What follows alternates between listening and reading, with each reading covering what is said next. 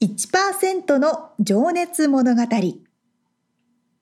海外に住んでいる日本人は日本人総数のわずかに1%この番組では海外進出や起業を果たしたビジネスオーナーや経営者また各業界のプロフェッショナルな方々へ対談形式でインタビューをしていきます。日本の未来を背負うグローバルなプロフェッショナルたちの仕事哲学とそこに燃える情熱に迫ります。You ready?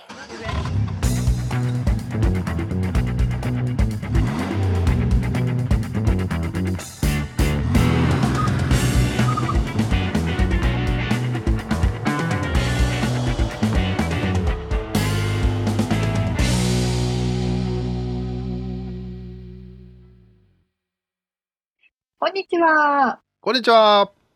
1%の情熱物語252回でございます。皆さんお元気ですか？元気でしょうか？あのー、ラーメンつながりなんですけどね。まあ、いきなり冒頭であれですけど、今月はね、ラーメンコンサルタントのお話ですからね。はい。そうですね。この前、うん。あれなんで私今まで買わなかったんだろうっていうラーメンに必ラーメンにとっての必須アイテムを購入しまして。はい。ラーメン大好きでももうほぼほぼ毎日ぐらい食べてるんですね、私。マジか。マジでそんぐらい食べてるんですけど。それは何？ラーメン、生麺をで自分作る感じなの？それともカップラーメンではなくて？あのパッケージのラーメンをあいろんなタイプの袋麺かあ袋麺大好きであそううん胡椒の、普通の胡椒じゃなくて、あの、日本のラーメン屋さんに置いてある、テーブル胡椒ね。胡椒。そう。あれなあの、胡椒全然味が違うのに、なんで今までちゃんと、あれを買ってこなかったんだろうって思って。ラー油かと思ったら違うんだ。私はラーメンにはお酢と胡椒ですね。あ、そう。あの胡椒、ちょっとなんだろうね、あれ。確かに。あのなんかもう鼻に、なんだろう、かけてる瞬間に鼻に入るぐらい細かい胡椒ね。あれなんやろ？全然違う。絶対に日本のラーメン屋に置いてあったもんね。そうそうそう食堂、食堂とかにもね。そう。確かに。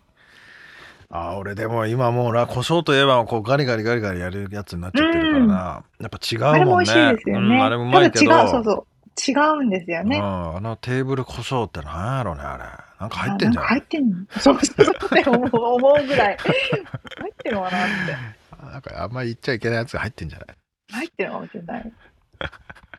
っていうような確かにあれ、ちょっと、あれ、ちょっと、ちょっと懐かしいな。欲しいな、俺も。うん、あれ、全然違いますよ。あの、なんか、あ、これ、これや日本の中華料理屋さんのラーメンみたいな。そうだね。まあ、チャーハンとかにかけてもうまいしね。ああ、うまい。何でもうまいですよね。いいですね。あ、そうっすか。ああ、いいね。はい。うん、まあ俺もね、実は昨日、太田さんにインタビューして、おおはいはいど。どうしてもラーメン食いたくなってラーメン食ってたんだけど。絶対なりますよ。あんま食わないんだけど、実実は俺はね。そうなんだ。じゃあ、年取ってからね、あの、まあまあまあ。昨日は何ラーメンをいや、昨日はもう普通のカップラーメンですよ。あ、うん、何のカップラーメン？えっと、あの、定番カレーですね。おー、カップヌードル。カップヌードルのカレーやし。あ、いい。うまいのよね、あれもね。まあでも、やっぱなんか日本で食ってる方がうまい気がするんだよね。なんか違う。まあ、そんなに違う感じないけど。軟水と硬水が違うのかなって私すごい思う。うん。まあでもカップラーメンもやっぱクオリティ高いよね。日本の。これ話し出したら止まらないからインタビューに行きましょう。ね、では、本編に入ります。はい。はい。えー、一人の方のインタビューを4回に分けてお届けしているこの1%の情熱物語ですが、今回はですね、ラーメンコンサルタントとしてご活躍されている太田健一さんのインタビューの最終回です。はい、アメリカでラーメンコンサルタントとして活躍していらっしゃる太田さんなんですが、えー、今カンザス州僕が、ま、昔住んでたど田舎のサウスダコタの下の下あたりなんですけど、カンザス州で、えー、新しい重心のね、初ラーメン屋を、えー、オープンさせるべく今準備中ということなんですけど、まあ、その、えー、店舗のオープンのその後の目標とかね、未来に向けたお話、メッセージなんかを伺っております。はい、ということで、聞いていただきましょう。はい。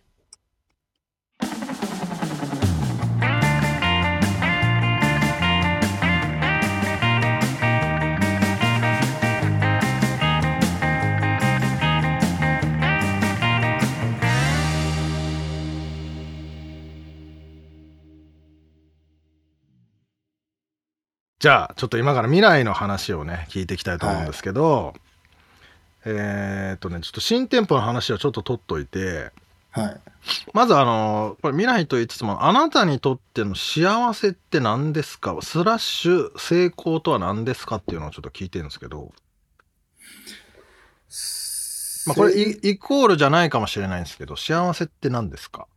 そうですね。イコールじゃないですねこれね。なるほど。うん。幸せはまあ今もまあ毎日幸せですけど、その、はい、やりたいなと思うことをやって、で、それを自由にこう、誰にね、言われるでもなく決断できることが一番大事なことですかね。うん。これは自らの意思で選択ができるということですね。うん、そうですね。はい。で成功ってそれとはまたちょっとね、違うと思うし、うん、金銭成功って、うん、じゃあそれが絶対成功かといえば違うでしょうしでもお金ないと、そのさっき言った自由な決断と実行ってできないんで、はい、ある程度欲しいなというか、うん、その必要だなとは思ってますけど、はい。今やって思い描いてなんかやりたいなって思うことがたまたまお金がかかることっていうふうに多分僕の、うん、やってることがそうなっちゃってるだけだから、うん、まあ、その分稼げてたらそれでいいかなっていう感じですけど。なるほど。お店お金かかるんで。びっくりするですよね。気をつけた方がいいですよ。これでこのこれ聞いて 海外でやってみようと思う人は。あの僕も自分で思ってるよりうまくなんですかね、うん、あのできなかったしもう少しうまくできたなと思うポイントもたくさんあったんで、うん、まああの相反するというか矛盾するようだけどもそのラーメンというこの領域においてはもう伸びしろたくさんあるからチャンスはあると思うけどやっぱりその店舗を構えるとかいうことはあのリスクもあるよっていうことですかね。お金もかかるし。ね、あるから、うまくやらないと、うん、あの開ける前にダメになっちゃったりとかっていうことは全然あるなっていや僕もねまあそういう話もう開開くまでに6ヶ月伸びちゃってもう体力尽きて開かないで終わったっていう話とかも聞きますからね。いや本当そうです 本当そう。もうびっくりするぐらいありますよ。ちょっとびっくりしちゃいますけどね日本じゃないんでしょうけどアメリカとか海外は、はい、全然あると思うんで、そこはめちゃくちゃ気をつけてくださいと言っておます。ね 最初に広告だけ出して開かずに終わったっていう話もありますからね、ちょっとビビりますけどね。ありますあります。どんなってなりますけど。まあでもちょっとその、先ほどのね、幸せのところで自らが選択できることっていうことだったんですけど、やっぱこれは独立したっていうのも大きいっていうことですかね。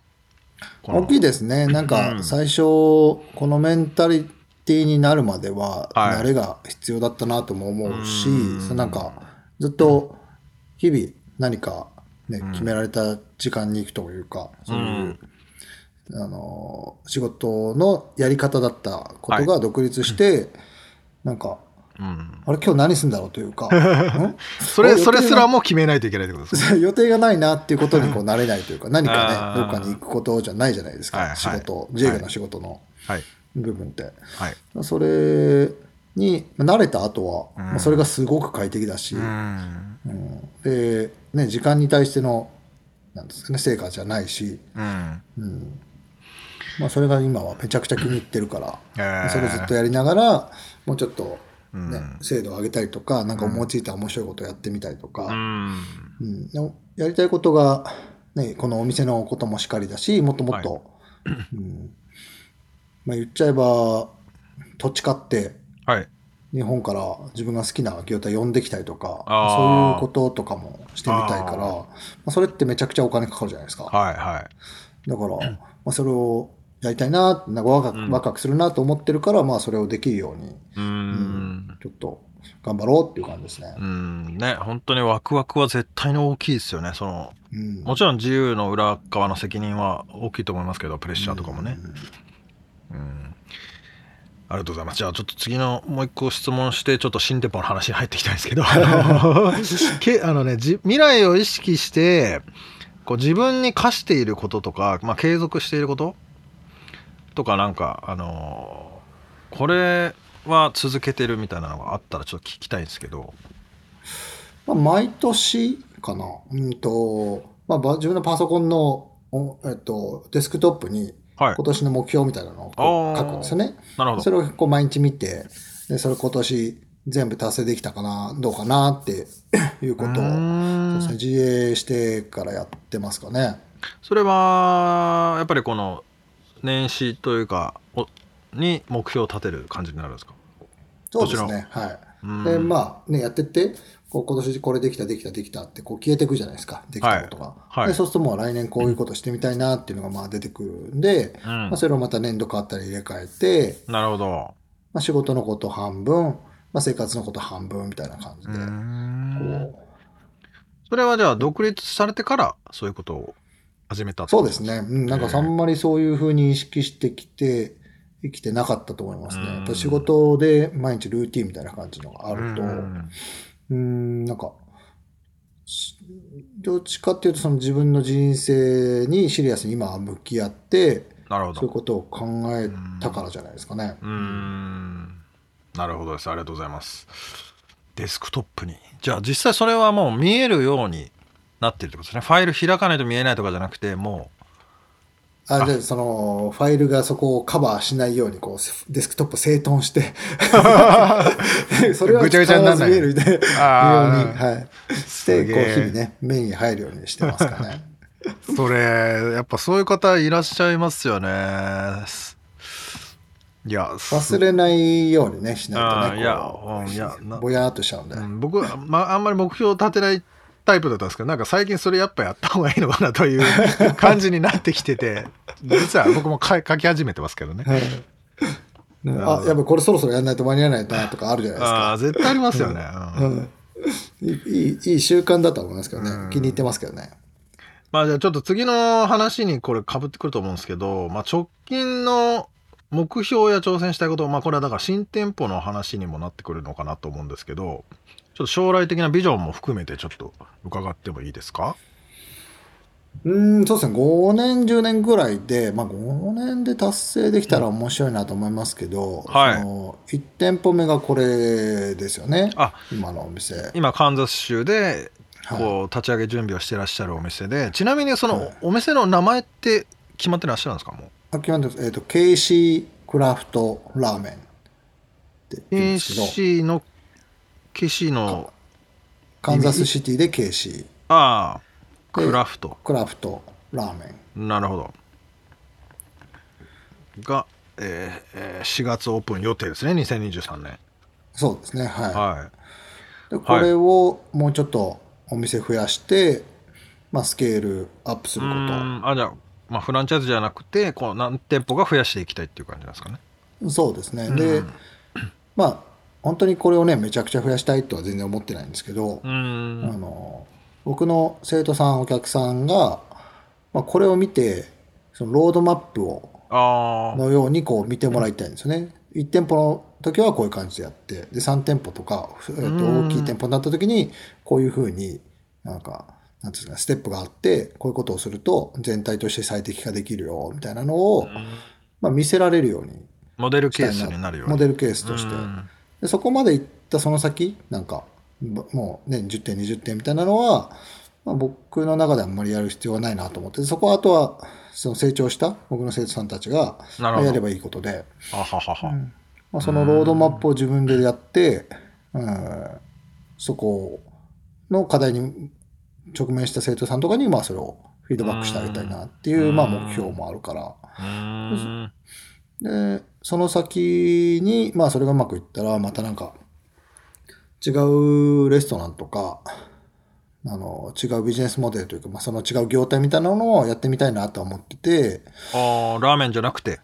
ラーメンじゃなくて。はい。まあ、ね、お寿司屋さんとか、うどん屋さんとか、まあ、日本でこう、面白そうな業態があれば、それをこう、自分でやってみて、うん、うまくいったらまたそれを、まあ、人に教えてあげたりとか、すればいいなと思ってて、でももうちょっとうまくいったら、まあ、それを元手に、まあ、土地を買って、うん、で、そこのモールとか、まあ、ちょっとモールをちっちゃく買いたいなと思ってて、なるほど。まあ、そこに日本の人とかに、まあ、出店する、こう、場所に。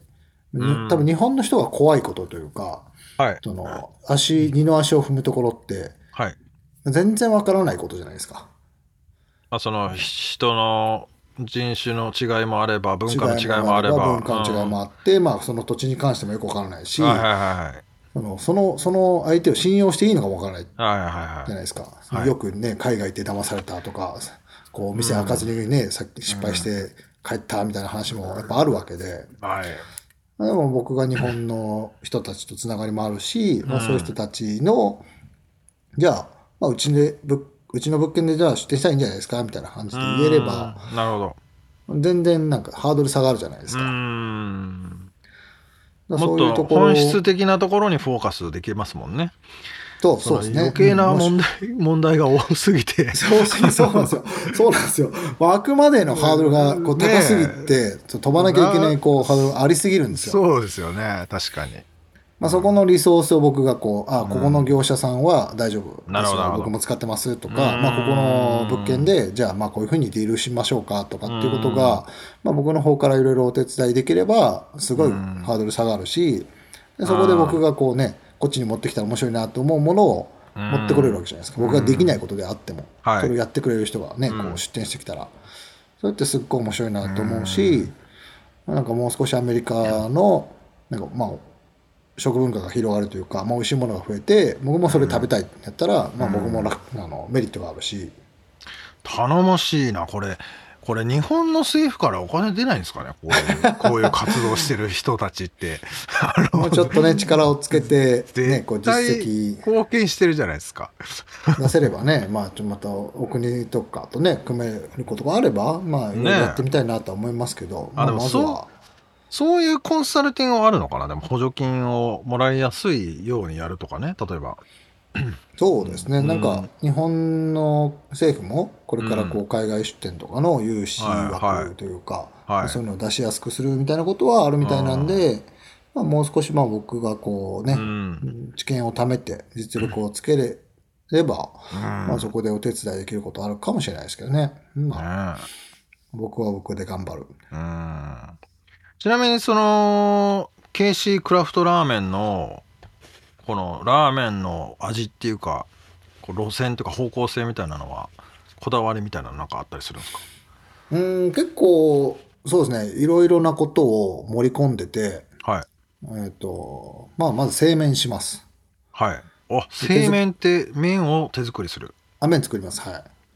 うん。で餃子も手作りします。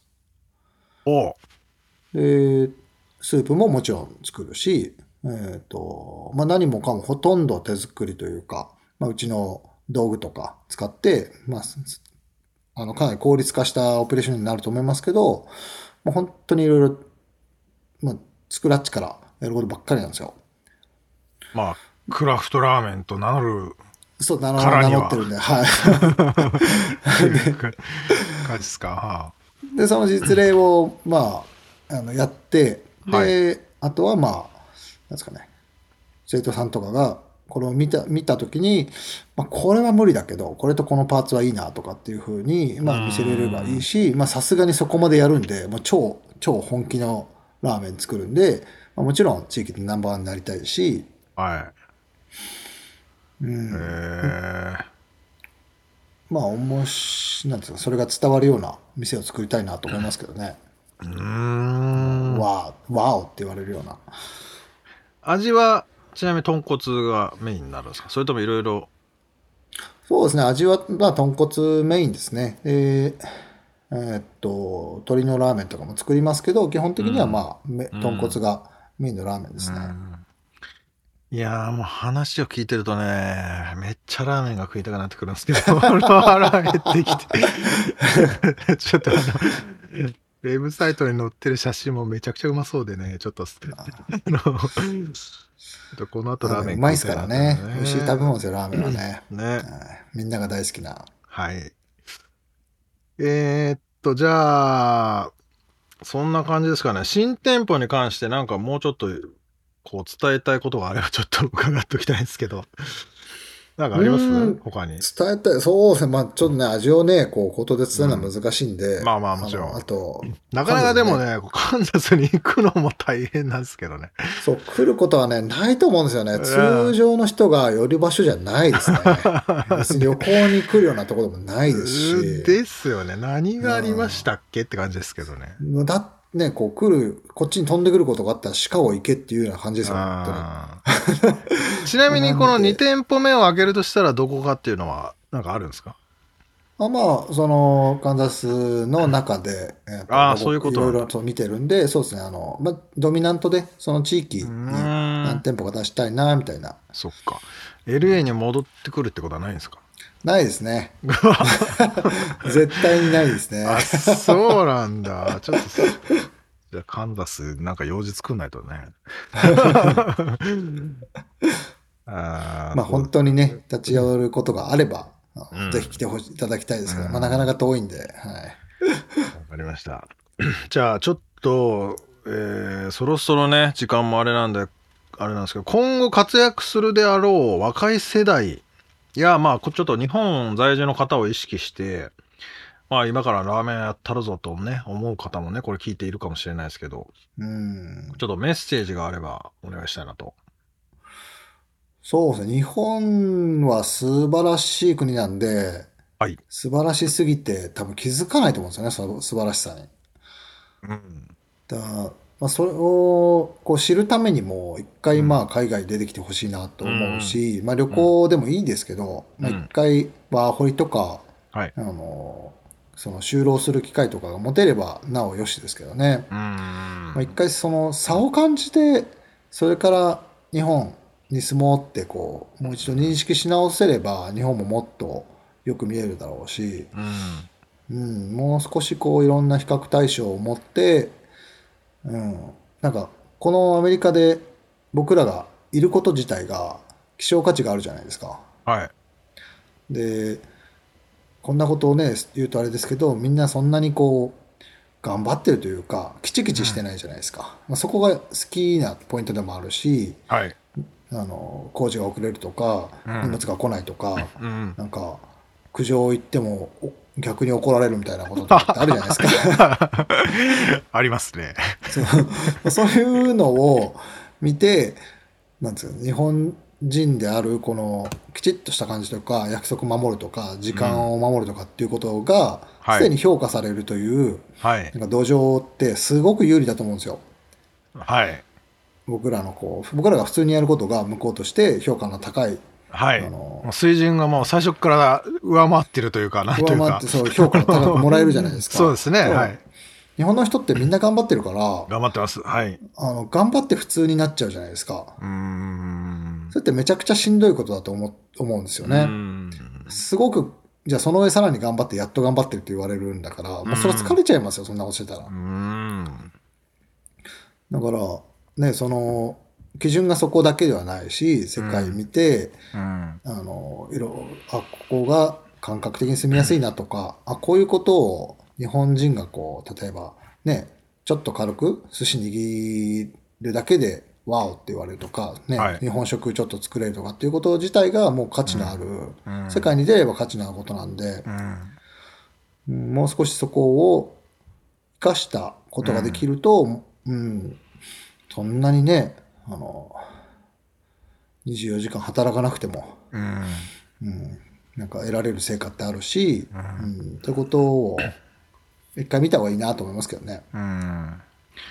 いやーおっしゃる通りでね、これはあのー比較しないと分かんないですもんね。うん、分かりにくいですよね。気づきにくいですもんね。気づきにくいですよね。ラーメンがね、2000円の国があるってこともね、うん、そうっすよね。気づかないでしょうし、日本だけにいたらね。うん。うん。この間、あのー、日本の大学生が短期インターンかな？なんかちょっと来てた子と話して、その子何やりたいの？って聞いたら、あの、じゃがバタ専門店を日本でやりたいっす。って言ってて、はい、言ってたんですけどでも日本の中でその子ねすごいなんか iPhone の中にメモにもうそのビジネスアイデアをいっぱいメモってあるんですよ。はいはいはいはい。こういうレシピはこうでこれと、はいはいはい、トッピングはこれとこれとこれとこれみたいな。ででもこっちに来てやっぱりそのじゃがいもの料理のやっぱ違いとかを見てあのヒントをいっぱいもらいましたとかって言ってましたから、まあ、そさっきの話でちょっと無理やりつなげてますけどやっぱ違いを見るから、それって広がるなと思うし。あ、あの、あ、アボカド乗せてもいいんだとかね。まあ、なんかこう、なんか、日本だったらね、こう、なんか、思いつく塩辛とかねバターとかありますけど、こっちに来て、まあ、ベーコンとかもいいなとかロブスターとか乗っけたらどうとか、ウニ乗っけてみてもいいんじゃねとかなんかそういろ いろんな面白いアイデアが違いを見てねこう出てくるし、うん、大事だなって思いますねやっぱ選択肢が広がるってことなんですかね。そうですね。あとね、当たり前のことが当たり前じゃないところに、ね、出せればなんかその日本にあるものもなんか売れるかもしれないし、日本にないものを持ってこれるかもしれないし、それたくさん見て隙間を探すとか、うん。っていうことも全然できると思うし、うん。まあ、商売をねこう立ち上げることもそんなに実際難しくないし、みんな一回やるべきだなぐらいに思ってますからね。うん、確かに確かに。本当にそういう意味では日本の標準って優秀だなと思いますよね世界標準で比べると。めちゃくちゃ優秀ですよねもう。本当に素晴らしいと思うんで、それを活かせるというか高くね、うん、あの売れる場所というか。そうですね、うん、うん、最大有効活用してほしいですね。そうですね。はい。そう思います。ありがとうございます。じゃあちょっともう一個質問これみんなにしてるんですけど思い出の曲とエピソードがあればちょっと聞いてほんわりして終わりたいな。と 思うんですけど。特にないですか、えー、顔今顔をしかめていらっしゃいますけど。なければ、なんかおすすめの本、うん、映画とかでもいいんですけど。ああおすすめの本はねありますね、はい、ああなんですか？これは最後それかいって思うと思うんですけど、はあ、あのお金の大学っていうへ YouTube の、えっと、両学長ってわかりますかね？お金のことをずっと発信してる。聞いたことあるな。はい、僕の妻がそれ見てるな。多分。そのあのさっきの日本人の人へのメッセージにも近いんですけど、はい、日本ってお金のことあんまり喋らないじゃないですか。ああ、なんか逆にもう悪いもんみたいみたいな、ね、いまだにイメージあったりしますもんね。あれがもうなんていうんですかね、ちょっとおかしいし。金儲けは悪だみたいなね。うん、そう。でも自営業とかやってると、お金もらう時って必ず感謝が詰まってるはずなんですね。僕もそう思って払ってるし、どこにで、はい、どこでお金を使う時にでも。はい。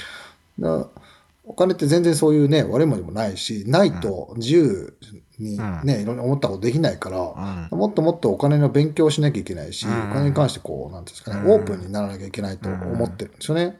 でそういう情報を YouTube でこう今はすごい情報取れるから、はい、でそこの人が出してる、あの、まあ、お金に関する力の、あの、鍛え方みたいな本があるんで、あの、小学校レベルからみんなそれを読んで、お金に関してこう感度を高めて、で大学出て初めてお金に触れるんじゃなくてもうそういうことをやっていかないと、うん、社会に出た時に一番必要される力をなぜ最初から教えないんだろうって本当っすよね。思ってるんで、はい、こえちなみにその本の名前がお金の大学ではなくて。お金の大学はい。あなんですね。おちょっとじゃあチェックしてリンク貼っときますね皆さん。そうですね。ぜひぜひこうね、読んでねあの、まあ、貯蓄とかの話が多いですけどそこから、まあ人からお金をもらうという行為、うん、そういう商売とか、まあ、自自立するとかっていうことも、うん、まあ、載ってるんで、うん、まあ、商売めちゃくちゃ楽しいですからそこにこう行き着いてほしいですね。その働いてお金もらうのもめちゃくちゃ素晴らしいことなんですけど、うん。まあ、それにこの自自立独立しやすい環境にもなってきましたよね。こう、だんだんとこのね、うん、もう、そんなに難しいことじゃないですね、もうね。こういろんなツールもいっぱい出てるし、こう、なんていうのかな。その大企業、大企業っていう感じじゃなくなってきてますよね、時代がもう。そうですね、はい。すごい時代だなと思います。はい、それにね、こう負けないように、僕らもキャッチアップしていかなきゃいけないし。はい、そうですね。ありがとうございます。じゃあちょっとさ、本当に本当の最後で、あの、抜き、抜き打ちの隠し質問なんですけど、はい、あの、思い出の一杯っていうか、あの、ラーメン、今まで太田さんが食べたラーメンの中で、ここうまあ、うまいとかじゃないかもしれないんだけど、なんかこう、記憶に残っているラーメンがあれば、教えてほしいなって思ったんですけど、まあ自分で作ったものでもいいかもしれないし、教え子が作ったものかもしれないし、わかんないです。日本の一蘭のラーメンかもしれないし、ちょっとなんか、多分いっぱいあると思うんですけど。いっぱいあるんですよね。そう、いっぱいあるけど、ぜひ行った方がいいなと思うのは、はい。東京で味噌ラーメンをやってる大島っていうお店の味噌ラーメンが感動するほど美味しかったですね。東京のどこかわかりますか？どこだったっけな？ちょっと調べ、ネットで調べれば、味噌ラーメンの有名なお店なんで出てくると思うんで。大島は大、大きい島と書いて。島、はい。はい。味噌ラーメンは絶品ですね。もう最高に美味しいですね。やっぱその、なんつうんだか、このバランスがいいって感じなんですか？いやみたいな。うまうまみたいな。ああ、そうっすか。食いて。ちょっと僕、4月に日本に行く予定なんで、行けたら行ってこようかな。はい、もう腹ペコでちょっとラーメンが食いたくてしょうがなくてインタビューしてるんですけども。じゃあ、えー、さい、まあそうですね。じゃ最後になんかまあ宣伝的なものをもう一回なんかあれば、ウェブサイトとかってちなみにあるんですかね？アミサイトありますね。まあ、あのあのどっちのページもありますで、検視コンサルの方もあるし、ラーメンありますけど。サポート LLC はもちろん載せておけますけど、検視クラフトラーメンの方もウェブサイトもあるってことですかね？はい、一応、はい、上がってますね。あ、はい。わかりました。じゃあ、それのリンクを貼っときますんでね、気になる方はちょっと覗いてみてもらって。はい。ということで。マニアックですけどね。ありがとうございます。じゃあ、今日は、えー、ラーメンコンサルタントでいらっしゃる太田健一さんにお話を伺いました。太田さん、ありがとうございました。はい、ありがとうございました。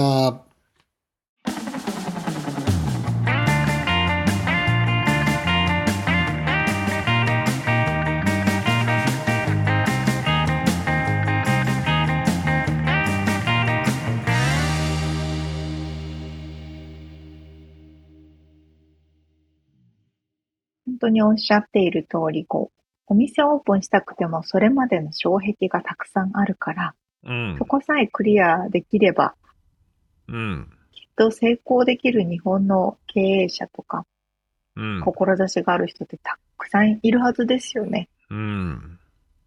ね、まあそこで今だから太田さんがあのモデルケースとなるようなこうまず1店舗目そして2店舗目3店舗目ってやっていく時はこういうふうにやったらいいよっていう、まあ、ロードマップを書いて、みんなのこうなんつうのかなこうなんつうのかな あの見本になるような感じでできればもうちょもっともっとハードルは下がっていくと思うからね。うんそうですね。太田さんがいてくれたらね。確かに。まあ、必要ですって。で、まあ、その後に、まあ、土地を買ってそこに日系企業を誘致するとかっていうのもねおっしゃっておりましたが。まあ本当こういうのにに日本の税金を使ったらいいのになと思いますけどね。確かに。そうですね。まあわかんないですけど。うん。でも絶対貢献してるもんね日本に対してさ、まあ、間違いないです。このインタビューをさせてもらってる方みんなそうですけどもね、やっぱり。そう。うん。いやー、おもろいなすごい、すごいことですよね、皆さんね。うん。ちなみにね、ちょっとあのー、ふと、ラーメン屋って今アメリカにどれくらいあるのかなと思ってちょっと見てたら、はいはい。ちょっと正確には分かんないんですけどね、一番多い州はどこだと思います？ラーメン屋？ロサンゼルス。まあそうなんだよね。やっぱそうなんだ。カリフォルニア州、まあ、サンディエゴ、サンフランシスコ、まあ、あとニューヨーク、うん、まあ、あとテキサス、えー、シカゴの辺かな。うんうん。うん。多分でもね1000件ないくらいじゃないかなっていう見た感じね。ちょっと今地図と、うん、このエリアにこれぐらいっていうのしか見えなくてちょっと正確な数字出ないんですけど、うん、まあでもこれからね寿司屋は多分何万を超えてると思うから多分そこに行くんじゃねえのかなっていうね話聞いてると。ですよね、うん、確かに確かに。でちなみにちょっとした豆知識を言っとくとあの一番最初にラーメン屋がアメリカでできたのはロサンゼルスのリトル東京らしく。あそうなんですね。えー、幸楽って知ってますか？あ聞いたことあります。有名な場所？うん俺も好きなんだけど。はいはい。1976年にオープンして。はいはい。で山内さんっていう方がねオーナーだったらしいですけどあの、うんうん、えー、っとね。1980年代には俳優のジョン・トラボルタがはいはい。めっちゃ行ってたらしいです。そうなんだ。めっちゃ行ってたんだ。うん、俺も好楽のね、えー、俺もねスタジオ音バンドやってる時の音楽スタジオがあの辺にあったからしかも夜、ね、練習終わって腹ペコでやってる店がもう好楽しかないみたいな。まあでも好楽が好きだったからよく行ってましたけど、ね、なるほどなるほど天津あんかけあんかけ天津チャーハンが大好きでねそれめっちゃうまいそれ。絶対美味しい、うん、美味しかったですね。食べたいなまた。まあまあ今もやってますけどね、ね、オーナーは変わりましたけど。うんうん。はいまあそういう、まあ、だからそっからのね歴史をこう引き継ぎラーメンという文化をねこうまあ日本のものと言っていいと思うんですけど中華といえどもはいはいはい。もうね、この日本文化をねこう広めているっていうのにめっちゃ貢献しとるやんけと思ってすごいめちゃくちゃ貢献してますよ めちゃくちゃ貢献してね素晴らしい仕事をしていらっしゃいますよね本当にでもラーメンって、日本のものじゃなくなるぐらい認知されてきちゃってますけどね。うん、すごい誇らしいことですね。まあ、まあまあ中国のもんなのかよくかかまあルーツはねわかんないけど、まあでもさ日本のラーメンの方が絶対勝ってると思うんだよね。まあバイアスが入ってるのかもしれませんけど。うん、まあ面白かったですね。僕はちょっと4月に実は日本に行く予定があるので、えー、太田さんが言ってた大島っていう味噌ラーメンをねちょっと食べに行きたいなといいですね。思ってちょっと楽しみですがそんな感じですかねそうですね。今後、これ、あの、1店舗からの2店舗からのっていうのも、非常に楽しみに。で、その、そんな太田さんが本気で作るクラフトラーメンっていうのも食ってみたいけども。いいですね。なんせカンザスが遠いっつうね。そうね。きっと、そのうち LA にも店舗を出してくださる。まあ、それはないっつってましたけど。うん、まあ、そんな感じでしょうか。はい。ありがとうございました。うん。あのこのね、あの今月のエピソードをね聞いて太田さんの話を聞いてラーメンを食いてと思ってラーメンを食った人の人口が多分0.2%ぐらい増えたと思うんで。間違いない。みんなで美味しいラーメンを食べましょうってことで。はい。はい。ということでありがとうございました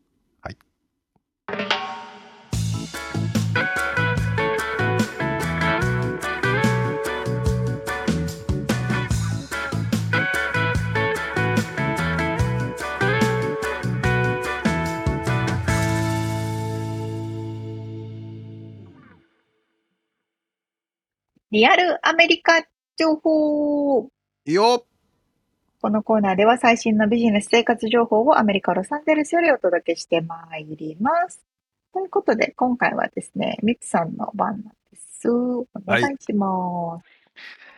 はい、えー、沙織ちゃんは今何歳だったっけ？っってこう言わない方がいいんだっけ今ね、言ってみる？33です。ああ全然別に大丈夫です。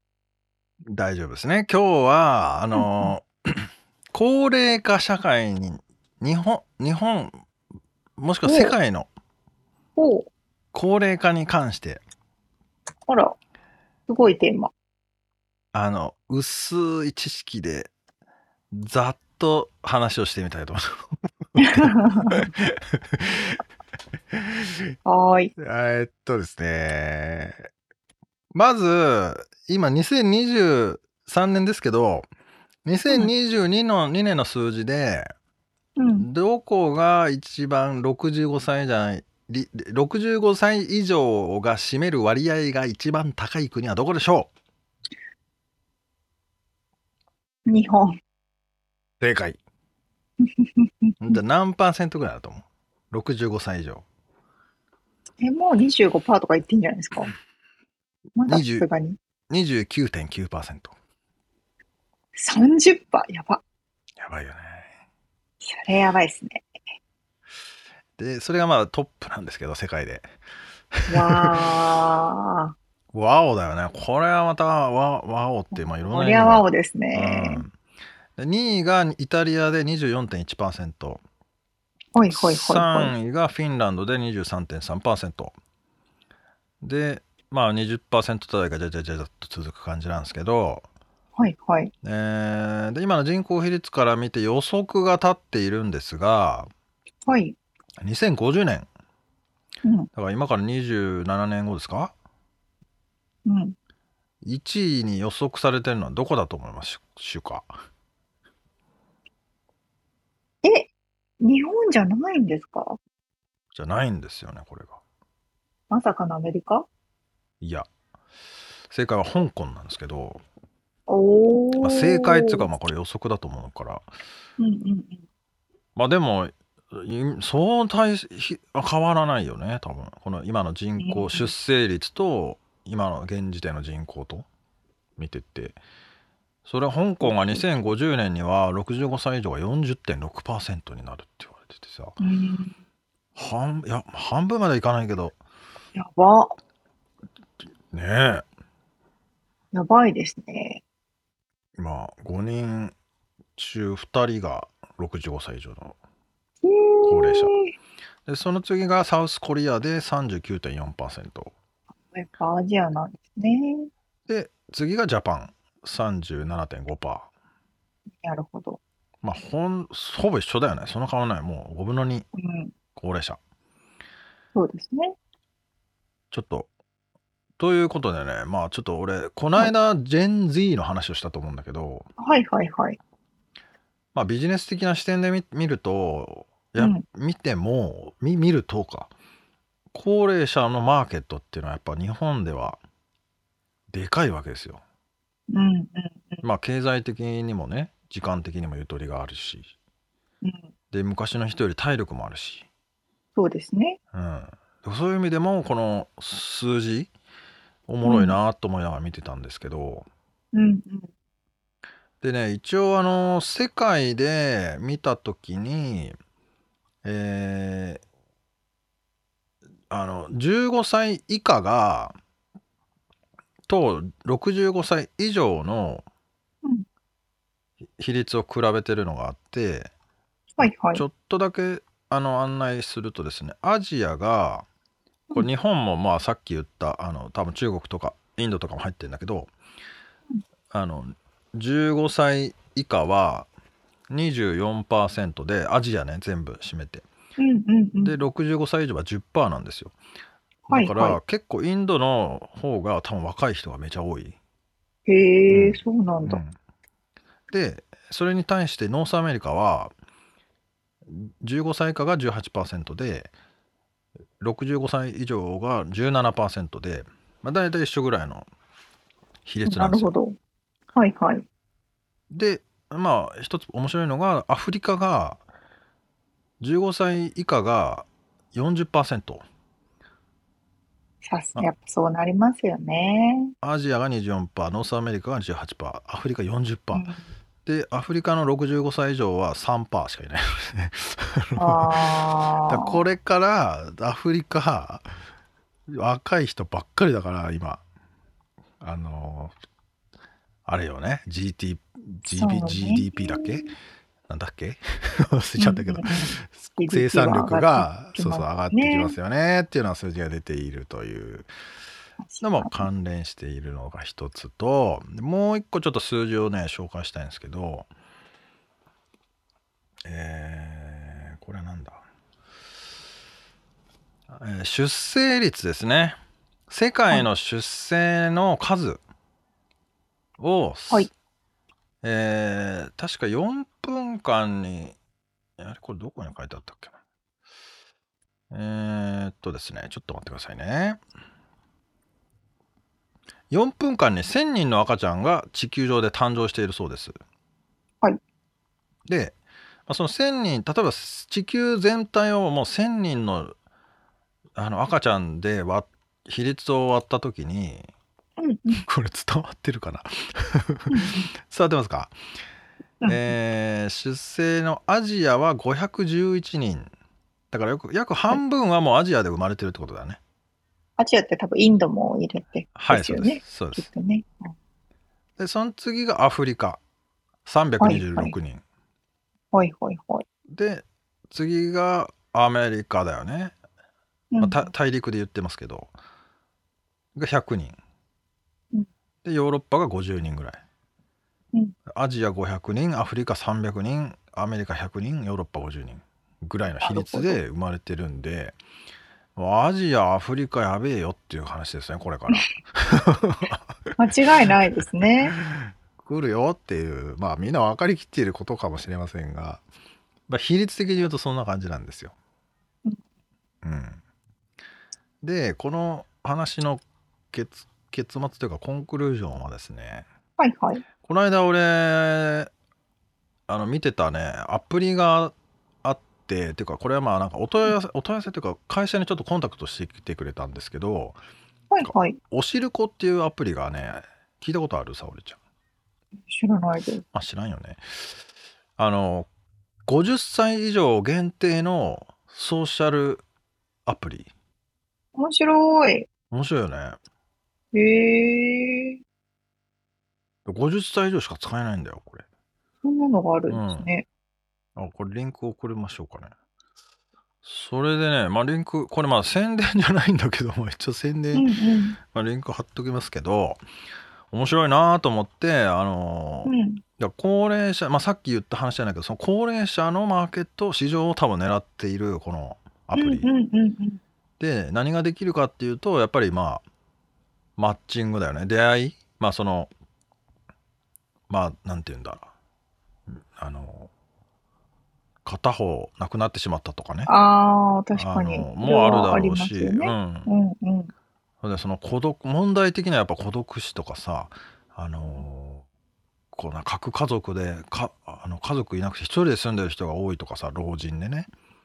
そういう人たちのこうネットワークだったり、えーまあ、それがメインなのかな。あとはそのその人たちがこのブログでなんか発信してこれにこう「いいね」してなんか生きる活力みたいなああ、なるほど、なるほど。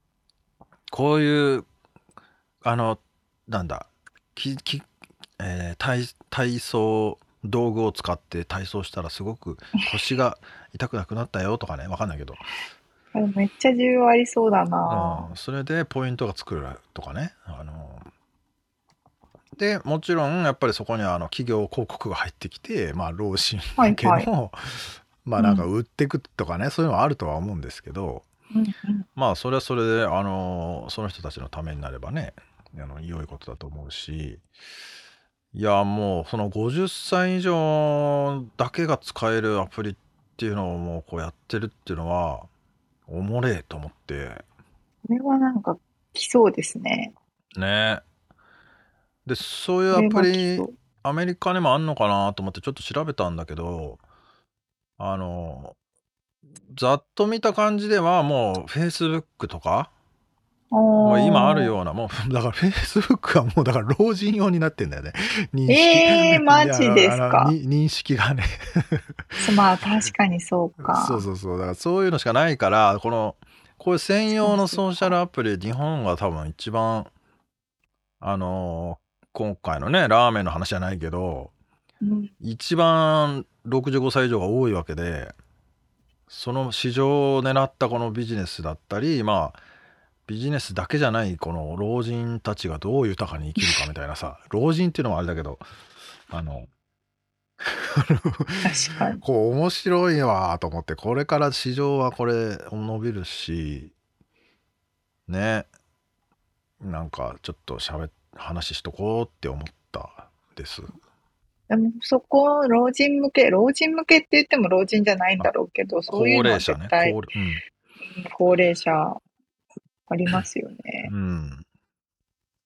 でもね、絶対そのコミュニケーションとかが昔よりやっぱ減っちゃってると思うしね。あの、町の人とさ、昔はじいちゃん、知らんじいちゃんによう怒られたもんね、お前何しとんじゃっつって。そういうのも多分今やったら怒られそうだしさ、逆に。あのあれ？聞こえなくなっちゃった？あ、ちょっと耳の電波が、電波じゃないや、電池が切れてしまって、今ちょっと付け替えてました。今聞こえてる？うん、聞こえてます。何の話してたっけな。そう。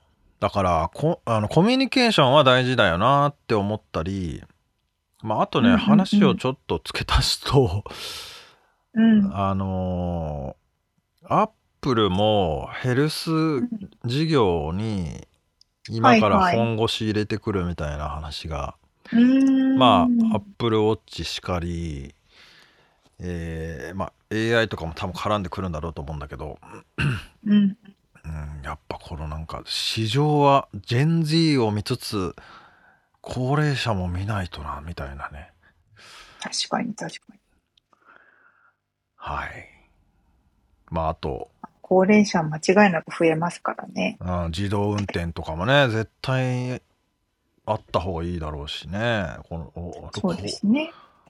免許取り上げますとかって言ったってさ、うん、移動したいん、移動しなきゃしょうがない。病院も行けないしとかね。どうするんだってね、うん、なっちゃいますから。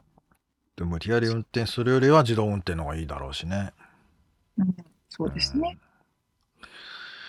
ということでね。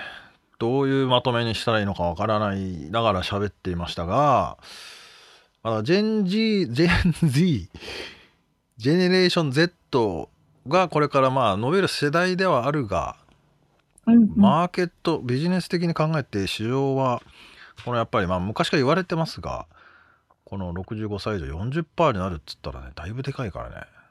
そうですね。うん。だから、なんか、老人向けのなんか売れるもんないんかなとかも最近ちょっと思ってましたけどそうですね まあサプリとかでしょうけどねまあというような感じで、えー、僕もあのそう遠くない未来に あのおしるこが使えるようになるかなと思うのでこのアプリをみんな結構ねそう、うん、それちゃんはまだと まだまだ遠いな えー、みんなねもうあでも、今のお年寄りは若いですからね。うん、そうなんですよ。だから、お年寄りっていうこの、名称を誰か考えてほしいよね。もう。老人じゃねえもんね、もう。老人じゃないんですね。まあ、高齢者といえば高齢者か。もうちょっとなんかかっこいいやつ欲しいよね。そうですね。うん、まあまあ、そんなこんなで、はい、リアルアメリカ情報ですね。アメリカの情報だったかどうかわかんないですけど、そうです。リアル情報をお届けいたしました。はい、はい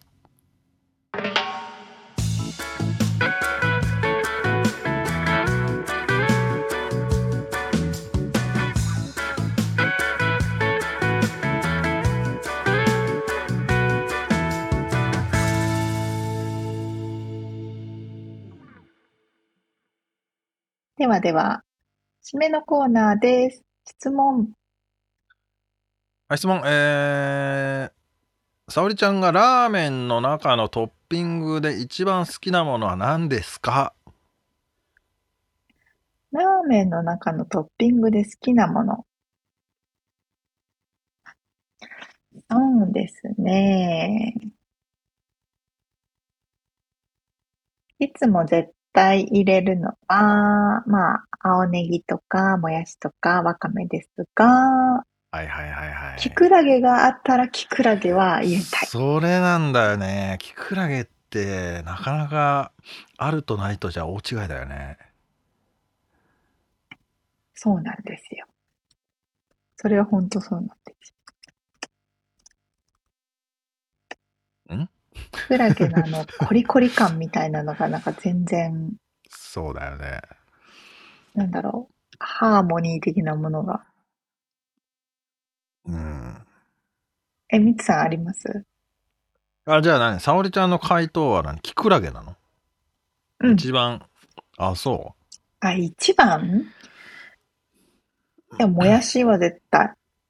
うーん。だけど、キクラゲかな。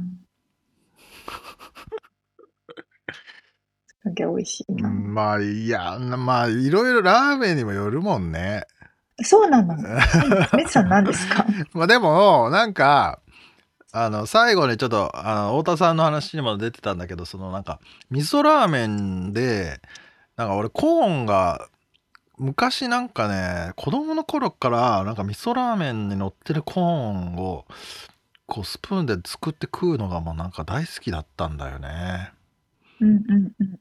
でコーンをこう何？こういいですね。割り増しして、ねうん、コーンバターね。うん、ああ食べた。あれはね、あれはやっぱ味噌ラーメンならでは、ね、まあ味噌ラーメンならではなんだよね。そうそうそうそう。まあでも醤油にも入ってるか。まあ、なんか、あの、なんかまあ何でもうまいか。そうですね。まあ、何でもうまいんですよ、ラーメンは。うん、なんかラーメンってすごいね。ラーメンも美味しいし、つけ麺も美味しいし。うん。いやー、ただただ腹が減ってくるこのエピソードでしたね。そうなんですよ。その通りなんですよ。絶対にこの後ラーメンが食べたくなるという。絶対食べたくなる。ラーメン一食の、えー、まあ僕たちはね、こう、いつもあの、インタビューは2時間ぐらい収録して4回に分けるんですけど、で、その後、沙織ちゃんと僕とでね、こう、コメントやら、リアルアメリカやらを取ってこれも大体賞味3時間とか4時間とかかかる場合があるんですけど今日はずっとラーメンの話してるからもうずっとラーメン頭の中が減って減って完全にラーメンになってますっていうね。そうなんです。はいということでラーメン食べに行くかな？じゃあそうですねラーメン食べたいですね はいということで例にも出ず、最後は食べ物の話で終わりというね。終わりいつも。ということで、今回お届けしましたインタビューとリアルアメリカ情報のインフォメーションはブログに掲載しております。podcast.086.com、podcast.086.com、または1%の情熱物語で検索してみてください。はい、えー、番組がちょっとでも面白いと思っていただけたらぜひフォローをお願いします。お便り、レビューもお待ちしています。そして、はい、番組サポーターパトロンさんからのご支援も引き続きお願いします。詳細は、ウェブサイトを見てねということで、今週も聞いてくださってありがとうございました。ありがとうございます。また来週お会いしましょう。じゃあね